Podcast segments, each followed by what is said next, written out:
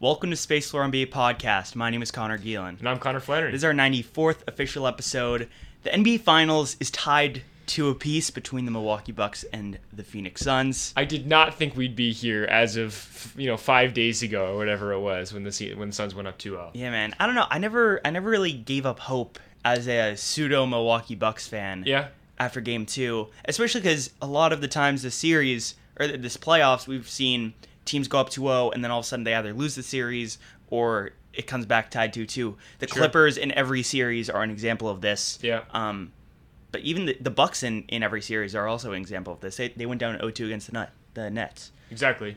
Um, I, I guess yeah. I, I, I think what I, what I mean by that is I, I guess I was I was fully expecting these teams to go to Milwaukee and split the games. I didn't think that it was going to be a sweep for the Suns. I also didn't think the Bucks would get both games at home, considering how the first two games looked, because you obviously knew that uh, you know the home court advantage means something, but the the Suns looked dominant in those two games. They weren't even that mm. close, so I, I didn't think it was something that like the Bucks would come o- come back and and flip a switch and all of a sudden win two straight. And we'll talk about why that is.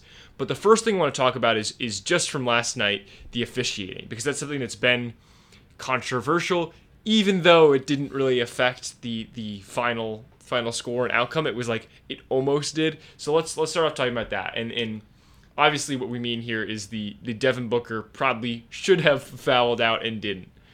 Yeah, man. Like, Devin Booker had eight fouls this game. Yeah. But he only had five on the record. Mm-hmm. And I understand the treatment of NBA officials typically tend to give stars a little bit more leniency, especially if they have five fouls in, and especially put on another layer of that if it's in a if it's in a close game. But you can't. You, you can bend the rules slightly. You can nudge it slightly. You can't break the scale and just say, "Hey, we're not we're not gonna we're not gonna call fouls on Devin Booker." Um, Yeah, it's it's hard to say. Like I, I don't think that any ref would would in a in a game as important as this and for a foul that was an, as important as that just say like we're going to give you star treatment and and not call that to keep you in the game. I my guess is that it was a straight up missed call, but it was a blatant foul. dude and i don't i don't know man i i think that and from things i've heard on twitter and like the one or two people associated with nba i met like refs are aware when when someone has five fouls Yeah. they, they know that they might not give a tech to someone who already has five or who already has four in the first half No, I- I know what you mean. I, I guess I like. I I think this isn't this isn't such an obvious call because Devin Booker literally hugs Jrue Holiday in the air that I don't think you could possibly see that and be like, well, I can play that off as not a foul. So in general, yeah, I agree. I think, uh, and so and so actually one more thing is is Brian Windhorst who on the Lowe Post they talked about this game in the most recent episode. And he was saying that the I think I don't know if it was the lead official or the official who was right there. I can't think of his name. Is one of the best and most reliable refs in the NBA, and so it's kind of shocking that he would make such a, you know, controversial call, a call that was so obviously wrong. Um, just after watching one replay and even watching it live, to be honest with you, but um, that's part of it. But I also think Devin Booker, like a bonehead play. So like bonehead what it, what is what is getting glazed over, I think, Yeah, in the fact that that we're talking about this call is like not not only did the call get missed, but like maybe more importantly, Devin Booker as the best player on the Phoenix Suns had five fouls, had already missed the last few minutes, and came right back into the game and fouled like like more than once as as you were as you said like probably should have had six, seven, eight fouls, not five. Um, like what is he thinking? Yeah, bro. Like, as That's a hoop- embarrassing. I- like as a hooper, I've been in that situation before. But I'm playing like JV and varsity basketball. I'm not making like millions of dollars. I don't have 38 points in an NBA Yeah. Finals game. So that that is also very surprising. I think sometimes the adrenaline can just get to you and you kind of lose your head. This is his first NBA playoffs, even though he's been killing it. He's never been in this situation before. Yeah. Even even at Kentucky when they went on uh, a national title run, Devin Booker was coming off the bench. You know, so I, I, mean, guess I don't know. I don't know. I think this is a reminder, and, and we'll get to Chris Paul, but I think this is a reminder that outside of Chris Paul, the Phoenix Suns are a still very young and inexperienced team. And in a game where Chris Paul had an off night, the Suns made some young, young and inexperienced plays. I guess is is, is how we describe it. Um, And Chris Paul, like Chris Paul, shitting the bed and them still almost winning this game is also really remarkable. Is is remarkable. Yeah. Uh, but but on the other hand, like because that's that's credit to Devin Booker dropping 38 or 40, I guess. But also he had, he had a bad fourth quarter. Like he didn't like I think he scored two points in the fourth quarter, three points in the fourth quarter, something like that. Part of that is due to foul trouble, but also like like dude, you you you hit like a I don't know like a like a 16 point third quarter, and you don't really bring it in the in the last 12. So I, I don't really I don't really know. Yeah, I, I guess this this whole conversation around that Devin Booker foul also brings up um, something that's been go- a conversation that's been going on all season, specifically with um, with the with the Olympics going on right now. We're seeing that the way that the international refs, the Olympic refs, the FIBA refs call fouls is very different than the way the NBA refs call it. Right, where where the this foul baiting, um, like you know, where you where you throw the pump fake, get the guy in the air, and then jump into him, or the guy has his hand on your hip and you just swing your arms through and, and then start your shooting motion once his hand is already there, or getting the guy on your back, then jumping backwards into him, like that that, that classic Trae Young move. Um, that kind of stuff doesn't fly in international ball, and it's becoming really like finicky and ticky tack and hard to watch. We've been talking about this all season. It's really strange that it went from I feel like all playoffs, that's been one of the defining things, like this year specifically, has been like those fouls. To it felt like down the stretch of this game, kind of nothing was being called. Um, zero, uh, zero free throw attempts for Chris Paul. Yeah, and zero free throw attempts for DeAndre Ayton. And, and even Khris Middleton had a forty-point game, and I think he only had three free throws. Like it yeah. was, this was an across-the-board kind of thing. There just weren't that many free throws this game. Um, so on the one hand, like I, I see this might have been you know you, you mentioned Devin Booker not you don't the NBA doesn't want Devin Booker to foul out of that game. The NBA clearly doesn't want a product where there's this, all this foul baiting going on, especially when we're when we're seeing all these people saying take a note from the Olympic refs, like they're doing a way better job than the NBA refs, and they're not allowing players to just take advantage of the rules. Um, like maybe there's some kind of like there's a lot of stuff going on in these refs' ears, like call fewer ticky tack fouls.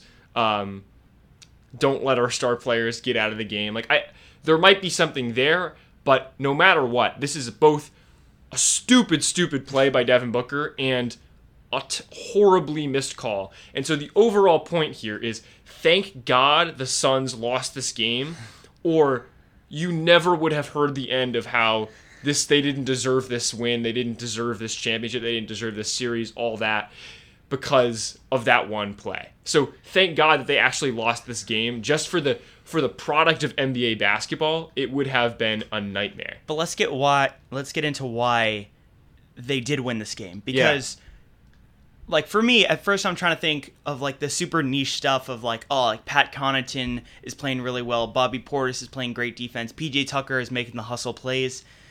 But I can say all that, but at the end of the day, the Bucks win games when their second and third best players hit shots, and they lose games when Jrue Holiday and Khris Middleton miss shots. Mm-hmm. And so honestly, that's what that's what it comes down to me.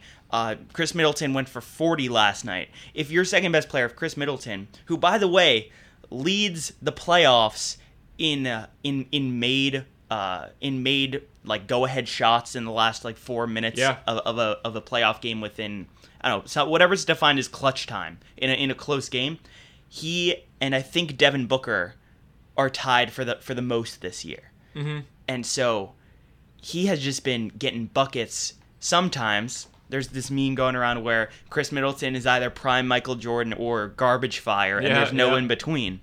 And in the games where he's garbage fire, the Bucks lose, and the game where he's prime Michael Jordan, they win. Yeah. And I don't know how you can try to solve this as the Milwaukee Bucks saying like, "Hey, let's try to not have Khris Middleton go prime Michael Jordan in order to win a game. Because Giannis is doing his thing. He's he's a beast on offense. He had that insane block on DeAndre Ayton on the alley oop Mm-hmm. that honestly, like people are comparing it to the LeBron block, and a lot of people are like, no, it's not even close because it, it it's not Game Seven, it's not coming back from three one, which is true. But in terms of just a skill for skill play, that's at least as impressive for me. Um, Well, uh, that the, the thing that's like most impressive about that play is like how many players in the league would have done that? like literally, I think Like today, like Giannis, like and no, then maybe that's it. No, Like, that no that that's that's it. No one Like has no one has the, right? the no one has the length and the agility and, and the bounces he does Because- right today. do you, the, I was I've been saying this like all series and in like you know throughout the playoffs is like what there's first of all there's way too much Giannis hate out there. So so please if you're if you're somebody who's like Giannis can't be the best player like all this all there, there's so many just like stupid NBA like ca- like I, I hate to use the word casual NBA fans because in a way like we're casual NBA fans. This isn't our job. We do this as a hobby. Like so so in a way like everyone out there ex- unless you're you know doing this like for your bread like this is the you're a casual NBA fan. But the casual NBA fans who don't watch games and watch the thing and and just like scroll through Instagram are like, "Yo, Giannis can't shoot. He's just not good, bro." like shut up. Like shut up. The Gian- first- there's a tweet. It's like Giannis is just Clint Capela with the Euro step. I'm like, oh, I want to walk into the ocean and never come back out. walk into the ocean. So first of all, shut up. But Giannis is so impressive because of he's such a like he does it all as an athlete. Like not only is he have ridiculous length and size, he's also the strongest player on the court. He is pushing DeAndre Ayton out of his way. He's babying DeAndre Ayton. And that's this is the real point here is DeAndre Ayton sealed him off, right? Yeah. and Giannis pushed his way back in, recovered, and got the block. Out jumped him, out pushed him, out out like foot sped him, out lengthed him, whatever you want to call it. Like Giannis is such a well-rounded and perfect athlete. Shut up about the jump shot. Like it's ridiculous. Just appreciate what an incredible player that we're watching. So that's that's a whole on, side on thing, that but- particular play too. What's remarkable is when Devin Booker was on the right elbow slash driving to the lane, Mm-hmm. and he threw the lob past eight to Ayton on the other side of the lane. Giannis was guarding Devin Booker when that pass was thrown, and the play finished with him blocking a separate player. Yeah. Like he didn't he didn't block the pass from Devin Booker. He didn't just contest the shot Pinned from DeAndre glass, Ayton right? Yeah. he he pinned it at the top. He pinned it at the top of DeAndre Ayton's leap, which is just remarkable to me. Prime LeBron could have probably done it, but in terms of today in the league, I don't I don't think End of Anthony list, I, say, end yeah. of list. I don't think Anthony Davis has the agility. I don't think Joel Embiid has the agility, and everyone else who does have the agility doesn't have the length that he does. Mm-hmm. Like maybe maybe John Isaac like when he gets more experience. That's the only thing I'm gonna think about. So let, us go back to uh, the Khris Middleton and Jrue Holiday production part of it. You start talking about the Bucks' second and third players. I think that's that's really the story of this game and will be the story of the series moving forward. You know what Giannis is going to give you. It's going to be a bucket load of rebounds, a lot of points at the rim, and from the and, and a lot of taken free throws, not necessarily makes. Um, Khris Middleton here though went absolute Jesus mode and couldn't miss from mid range. Um, I think one thing that, that's that's really noteworthy for me about this game is the Bucks got the win tonight while shooting 24% from three. They Wow, made seven of I know think I looked it up seven seven of 29. Wow. Um, because I noticed that it was like That's crazy. if if you if you think back at the game on the game, it was really the Khris Middleton show. Like they weren't getting open threes. PJ Tucker missed a couple. I'll get into Brook Lopez in a second. He missed a couple. Connaughton hit a few down the stretch, but that was and Bobby boy. Portis hit like one from the corner. That was basically it. Like it was Khris Middleton lighting it up from mid range. Giannis getting some of his usual freebies and. er, f- by freebies, I mean like freebies for Giannis, not freebies for the average NBA player. Um, and, and and so I guess what I guess what I'm saying here is like if how many game uh, the, the story of the series is probably going to be how many of these games does Khris Middleton have in the tank? He has zero 40 point ga- games left in the tank.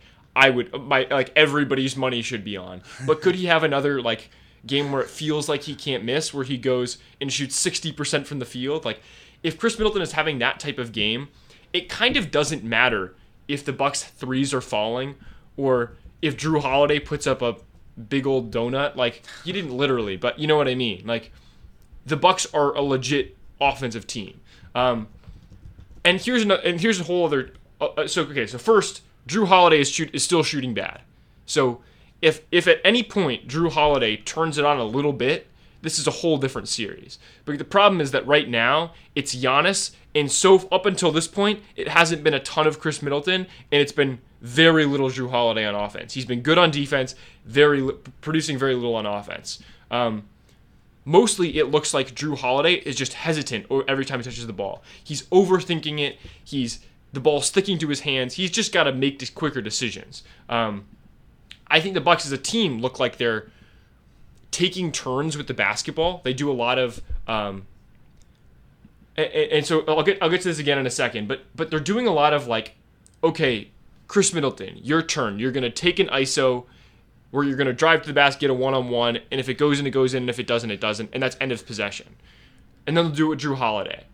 And then they'll hope that Giannis gets open in transition, and if not, then it goes back to Khris Middleton. Like there's just there isn't that many options, um, and so unless Khris Middleton is making shots, it's not it's not working in the half court offense. I guess what I'm saying. So Khris Middleton or Jrue Holiday needs to be hitting their shots in a given game. Otherwise, their their half court offense is a zero. Jrue Holiday on the series is averaging 15 points per game, eight assists per game, and six rebounds per game. Mm-hmm. If I'm the Bucks, you take that. But the issue the, the field goal percentage is yeah. he's shooting 33% from the yep. field and 27% from three. Dude, 33% from the field. That's unacceptable yeah. for a guy that you traded two or three first round picks plus your starting point guard for. Not like and I, I still think the Bucks don't regret this trade, but this it's is put them in the finals. It, yeah, like, yeah, but this is this is game time mm-hmm. right now. This is game time, and he's making one out of three shots that he takes. Yeah, and he's supposed to be your third best offensive player by a mile. The other thing I wanna I wanna hit on is the Giannis at center lineups. And now I'm calling Giannis the center. So people would say PJ Tucker's the center, or like, you know, I don't know. But the centers where Giannis is the tallest player in the court for the Bucks. It opens up. Basically, that means Brook Lopez is out of is off the court, and it means that Bobby Portis and Pat or Pat Connaughton, maybe both, are on the court, um, and usually PJ Tucker too. Plus minus, which is a very imperfect stat, but can tell you some stuff. The only three players with negative plus minus on the Bucks last night: PJ Tucker, Brook Lopez, and Jeff Teague. Jeff Teague should be for obvious reasons. Um, no offense to Jeff Teague, he's just like a liability on defense um, and not producing that much on offense at this stage in his career. PJ Tucker, I'm not really sure why, but he's he and, and Jeff Teague are both only minus three. Brook Lopez is minus 13, was minus 13 wow. that game, and only played 19 minutes in a game that is, you win by eight. Yeah, the second the second fewest of any player besides Jeff Teague. So that meant that Bobby Portis and Pat Connaughton both played uh, more minutes than Brook Lopez. Bobby Portis played just over 20, and Pat Connaughton played just almost 32. What a um, beast. Pat Connaughton's plus minus. Remember, Brook Lopez's was minus 13. Pat Connaughton's was plus 21. Bobby Portis's was plus 7. Um, Planet Pat. Obviously, Khris Middleton's was plus 10. Uh, Giannis was plus 3. And Jrue Holiday was plus 8. But basically, what I'm saying is the the Bucks looked way, way, way better when Brook Lopez was off the court and Pat Connaughton and, and uh, Bobby Portis were on it, and they ran Giannis at center. I think that it created some problems early on in the game. Like so, so the Bucks, sorry, this the Suns went up eighteen to nine, if you remember. That was around when the the Bucks took off Brook Lopez and, and put the Giannis center lineup in. Um, the Bucks quickly caught back up and, and then went on to keep it close and eventually win the game from from there out. Um, right at like sort of during some of those runs, it felt to me like Giannis was doing a lot of like standing around on the low block with his hands down, like not even looking for the ball, um, which I thought was weird because I think I think this goes back to the taking turns thing that I was talking about on offense yeah, with the they Bucks. Do, they get stationary. Exactly. So it's it feels like it's either Khris Middleton or Jrue Holiday gets the ball and spends 10 seconds of the shot clock looking for a shot for themselves. I think that if if you're the Bucks, Giannis should be either with the ball in his hands, setting a screen, Giannis or someone ball screens, or someone setting a screen for Giannis. Like, yeah. but there should never be really a second on the court when Giannis isn't in motion. And I think that that might be fatigue. That uh, that might be man. Man his- is tired, bro. That might be Man his is tired. his He- knee, but like he, he's a comp, he's accustomed to not playing 40 minutes a game. Yeah. because Mike Budenholzer un- underplays him, uh, and sometimes they're just winning by so many point by so many points that he gets subbed out in fourth quarters.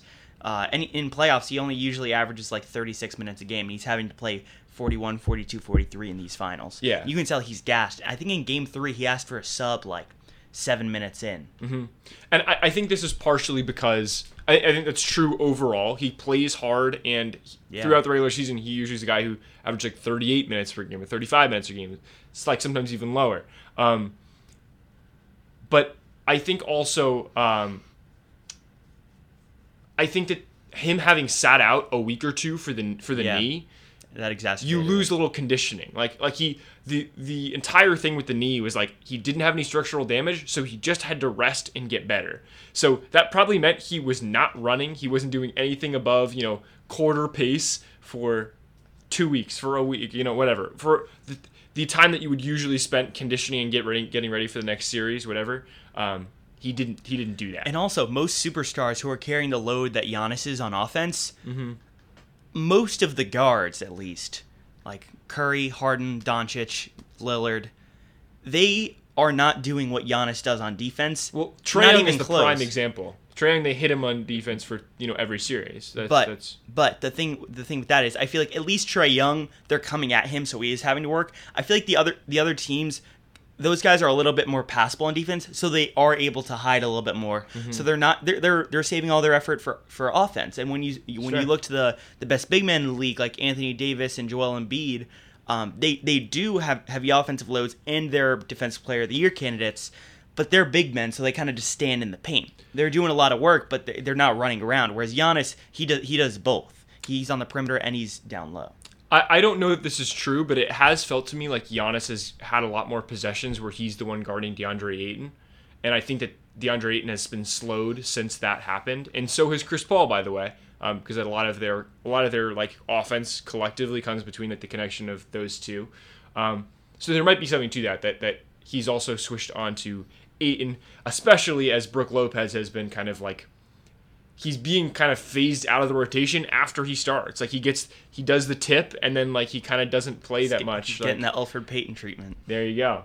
Um, let's let's sort of move on to the the Chris Paul stuff a little bit because He has gone from 100 to 0. he's gone from the Finals MVP to Literally in game 1. What happened, In bro? game 1, he was far and away the best player on the court. oh yeah He just Yeah. he just looked head and shoulders better than anyone else. He was getting open pull up after open pull up just every So- single time. The first thing we have to say here is that the t- uh, the turnovers are completely out of character for Chris Paul. Totally. Five turnovers turnovers in a game and in what was uh, you know Kenny Beecham described it as the most important uh, possession of Chris Paul's career. He turned it over. you know he just he just lost the he just lost the ball like slipped.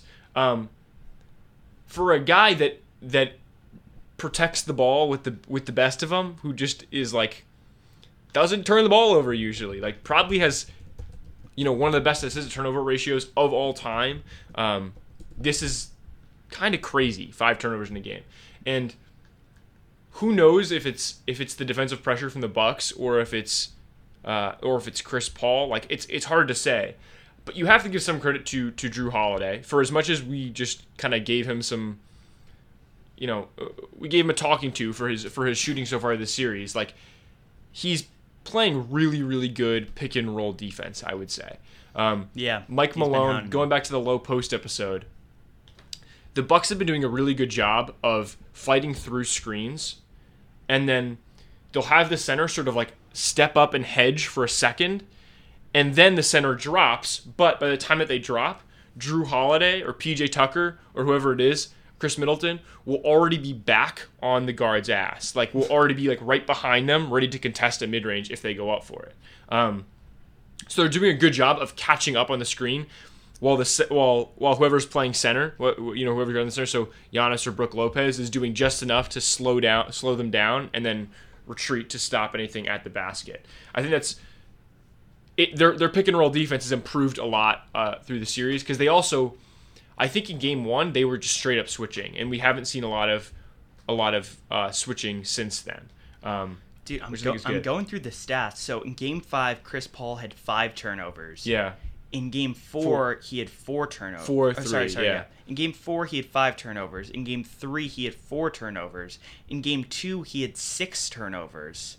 When was the last time Chris Paul had six turnovers in anything ever? yeah. Um, and I'm checking for his last box score. Chris Paul, I would have thought game one would be low. Chris Paul had two. yeah, Um, but still, that's that's so uncharacteristic of him. Yeah. I think Jrue Holiday's going, doing a good job. I think Giannis on that last possession, uh, he he poked the ball from Chris Paul after he was going around the screen. I Mm-hmm. think Jrue Holiday had him on had him on the back, but I think Giannis was the one who poked it away, and that that cost him the game right there. Very surprising by Chris Paul. I, I've noticed it through the eye test too, throughout the last three games as well. yeah. Um, he just isn't taking care of it, man. And shout out to the Bucks who are putting on a defensive clinic these past few games. And you know what? Like I was thinking at, at halftime of this game, I, I if I remember correctly, it was like pretty close. Like it was like basically tied going into half. I was like, the Suns have probably got this because Chris Paul is going to come out and have a wild second half.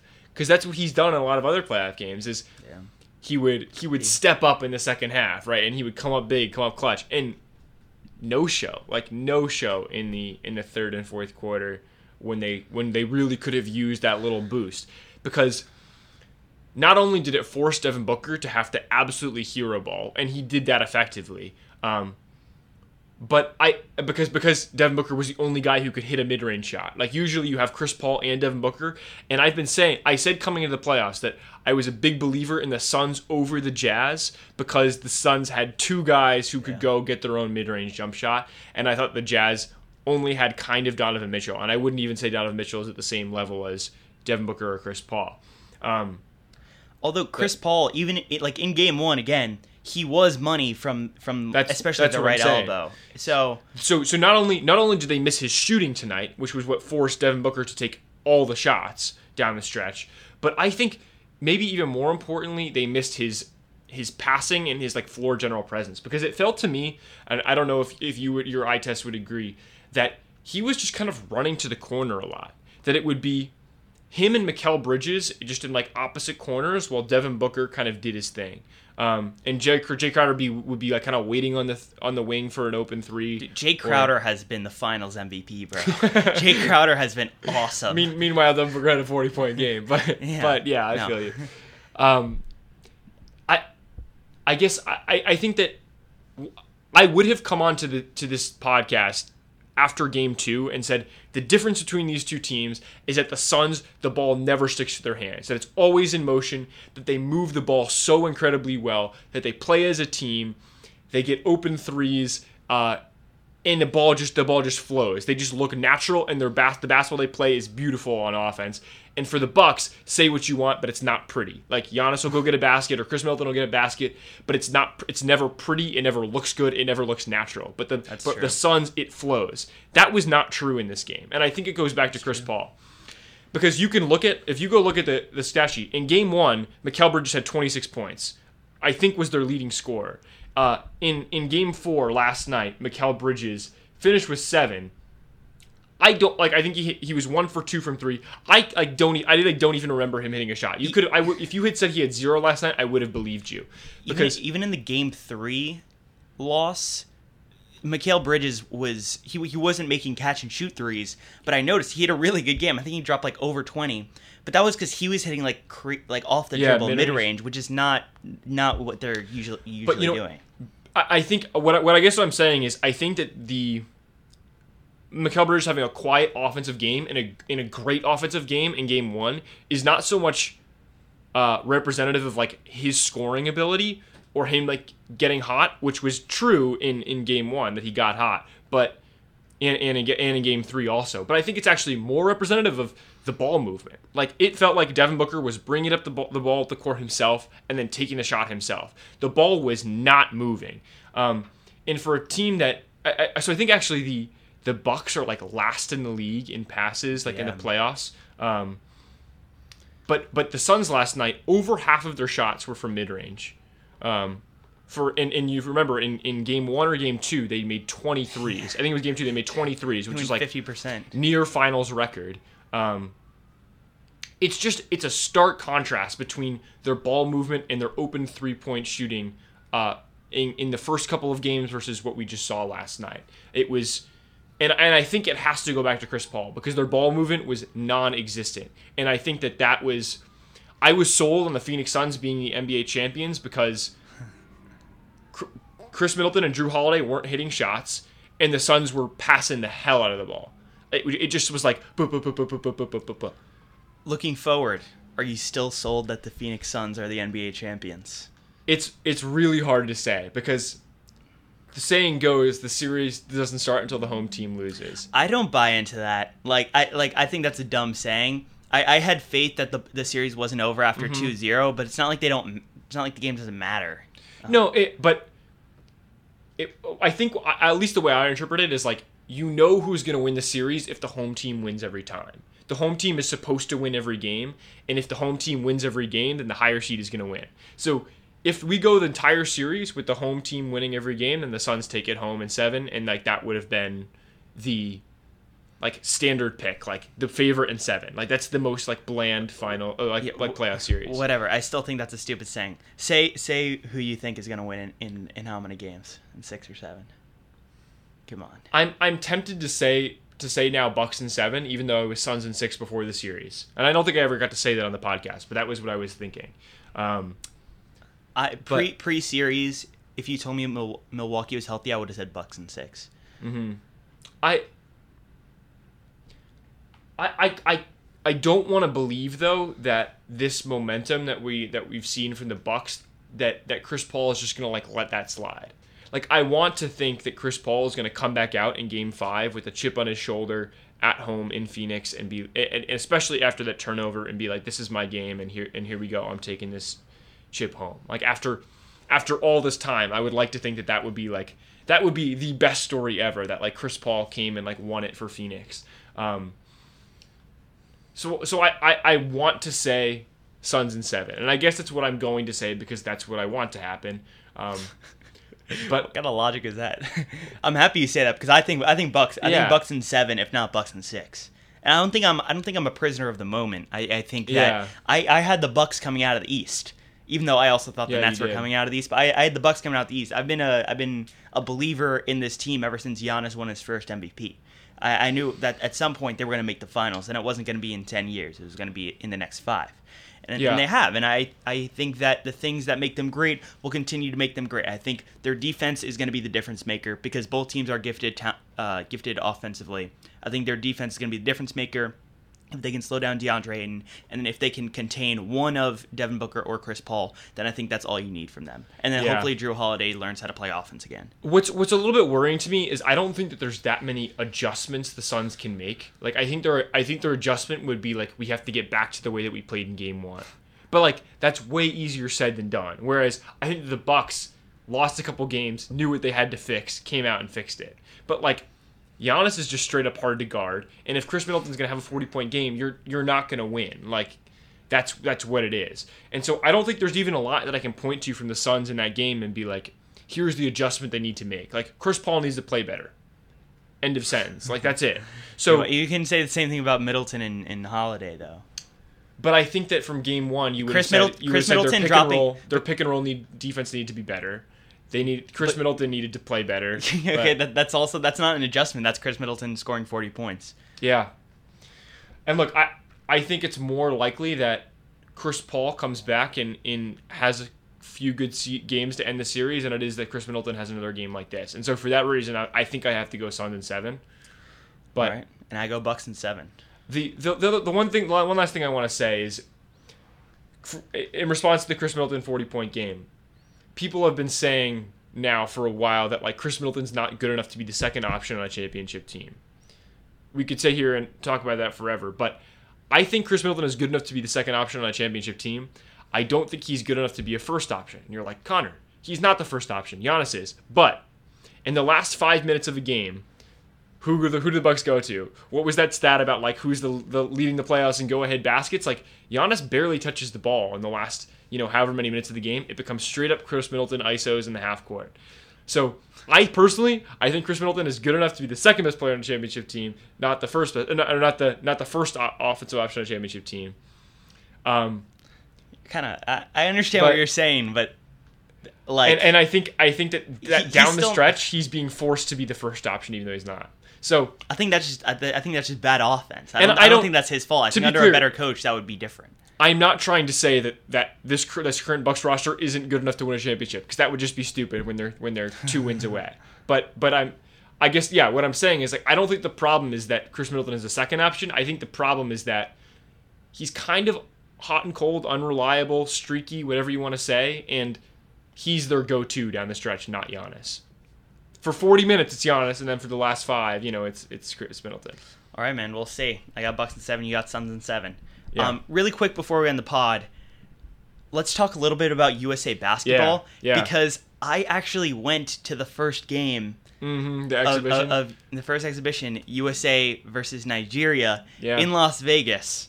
Uh, I, I, was I was in town for the Conor McGregor fight, and jealous. And and all of a sudden, I was, I was just with my friend, and I, I was looking at my phone. I was like, wait, like I I remember clips of Kobe and Kyrie, uh, like having highlights of Team USA basketball and I think it was, I think I saw like a red UNLV logo in the background. Like, doesn't yeah. Team USA train at Las Vegas? And so I looked it up, and I'm like, yeah. And I saw I saw a sign uh, like outside saying like, oh, like games available. I'm like, no, like what? And so and so, so we, we, we, got tickets. They weren't like too expensive. We, we got tickets, and we went and we watched USA basketball. And we actually we didn't get to stay for the whole game because we, we had the fight that night, but it was you I'm know, sure you and the entire stadium yeah. left, you know, half an hour early or whatever. Yeah. But so you, you know that feeling of like like we're Knicks fans like we mm-hmm. don't necessarily have a lot to go to a Knicks game for so like especially like, except for like, this year. yeah except for this year but just in general. So like if you ever have like gone to a Knicks game you're like oh okay so let's go to a Knicks game.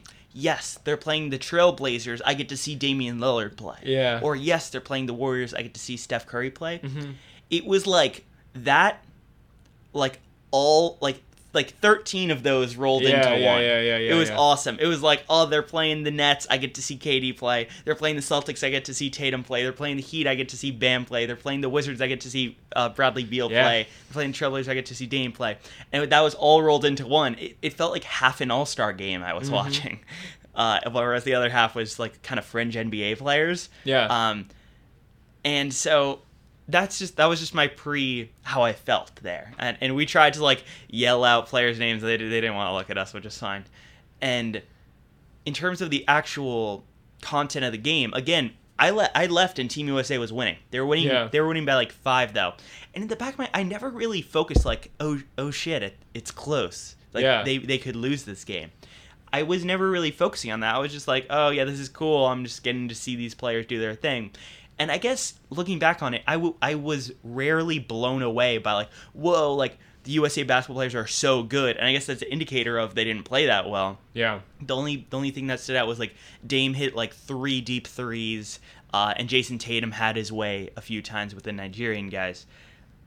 But I guess yeah, just on, like they they lost. They were insane insanely favored to win, and since then, uh, prior to this year, they were like Team USA in exhibitions was like 54 and 2.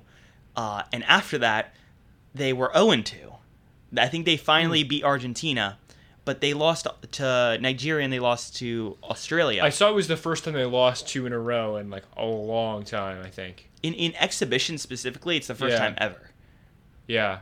Because they were 54 and 2 and now and then they mm. and they're and they're 1 and 2 in, in this year's exhibitions. Yeah. And so I don't know what they have to fix. I think they have to stop baiting for fouls, like we talked about earlier in the episode. Um, there were a lot of times, like with Kevin Love and with uh, who else? Like I think Bradley Beal. A lot of the times, they tried to like jump into the defender and get calls, and the refs weren't having it, and I kind of like that. I, yeah, I think, yeah, yeah. And so I think the NBA has to, you the, know. The, I know the, the NBA is talking about making some changes this offseason, and I think they will, and I think they should to to basically like like I'm, I, I think going forward we'll, we'll, probably end up calling it like the Trae Young rules. Like like it's like it's probably like they, they probably will will kind of like nerf that. Um, as they should. Partially, I think that as a, I mean, I think that had to happen anyway, but I think the Olympics this summer are going to be a good like testing ground for that um, to see how the the NBA players playing over there will respond and how how those games go.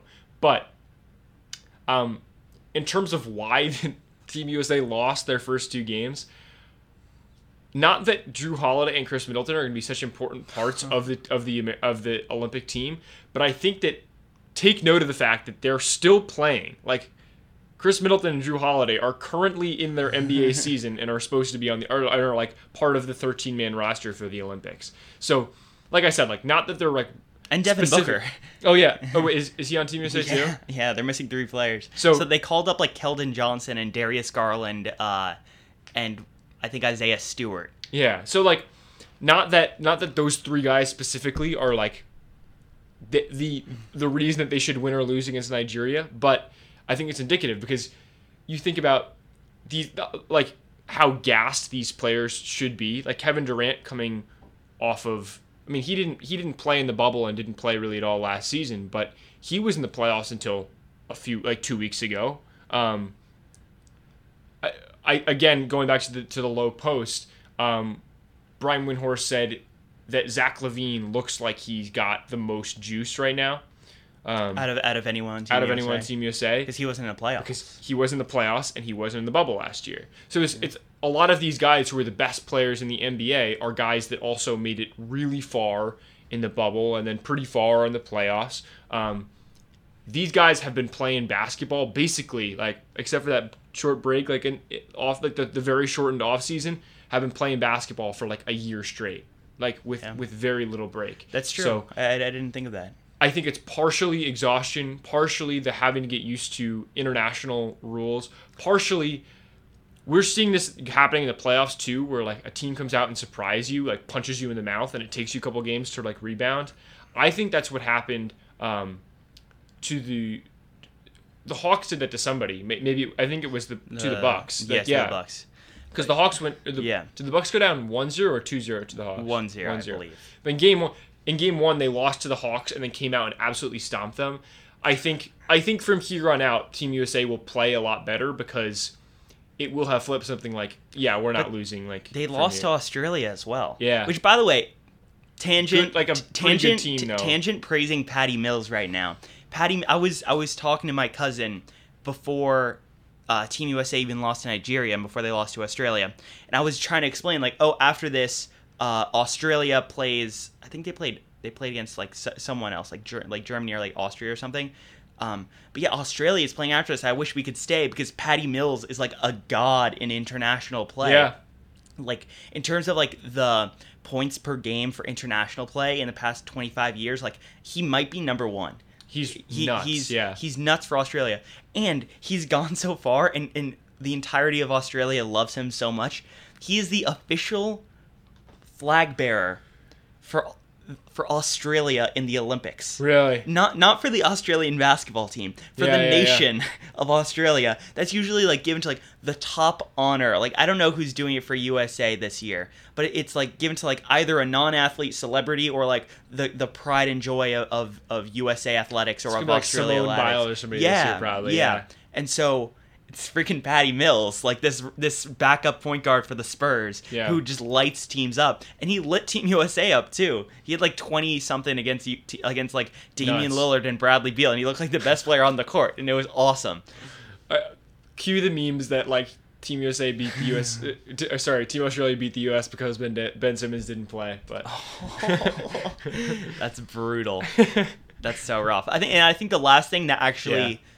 Might be the most legitimate reason for why the Team USA is struggling is because most guys on other national teams know each other really well and have played with each other growing up or have played That's with each other or, say, or yeah. at least they take camp a little bit more seriously because Yep. they're not making billions of dollars each year they want to know where their next contract is and they just like I think because they're underdogs, they actually have more pride for their country, and they're like, hey, like, t- whereas Team USA, it's like, hey, we're probably gonna win anyways, uh, and people just expect us to win, so we'll, we'll we'll figure it out and we'll win. Whereas these guys, I feel like they're a little more hungry. They they, they know that if they do win this game, then like the entire country's gonna go insane, and I think they just have better on court chemistry together because they know each other. it's way harder to play from the position of it's yours to lose than than like it's Yeah. a competition. Yeah, and it's Um, not not even about like wanting it more. I think that's part of it, but also they just have more chemistry together. They've played together. They take practice. Well- they take practice seriously, so they have better on-court chemistry. that that was that was that's also partially the result of like the NBA season is still going on right now. Like that's that, that they haven't practiced. Team USA hasn't practiced that much together. They don't have great chemistry, and Team USA is also a bit of a revolving door of like it's new superstars all the time. yeah, but Bradley But- Beal Bradley Beal had to drop out uh, because of COVID, yeah, yeah, like yeah. health and safety protocols. But yeah, the the other thing I want to say is for a lot of the guys in the Olympics, that is the biggest stage they have ever or will ever play on. For Yeah. for for True. Team USA guys, like the Olympic basketball games, like are are, are meaningful because you're representing your country. Like that's a dream, but at the same time, like the NBA playoffs get more eyeballs, um, which is just like the truth. It's just the truth of it. so So more eyeballs. yeah. All right. Thank you so much for listening to this episode of Space Floor NBA podcast. We hope you enjoyed. If you're listening on YouTube, like and subscribe. We're also on Apple Podcasts and Spotify. Follow us on Instagram and Twitter. And thank you so much. My name is Connor Gielan. And I'm Connor Flannery. See you next time. Peace. Shout out to the GOAT Patty Mills. Shout out to Devin Booker's discipline.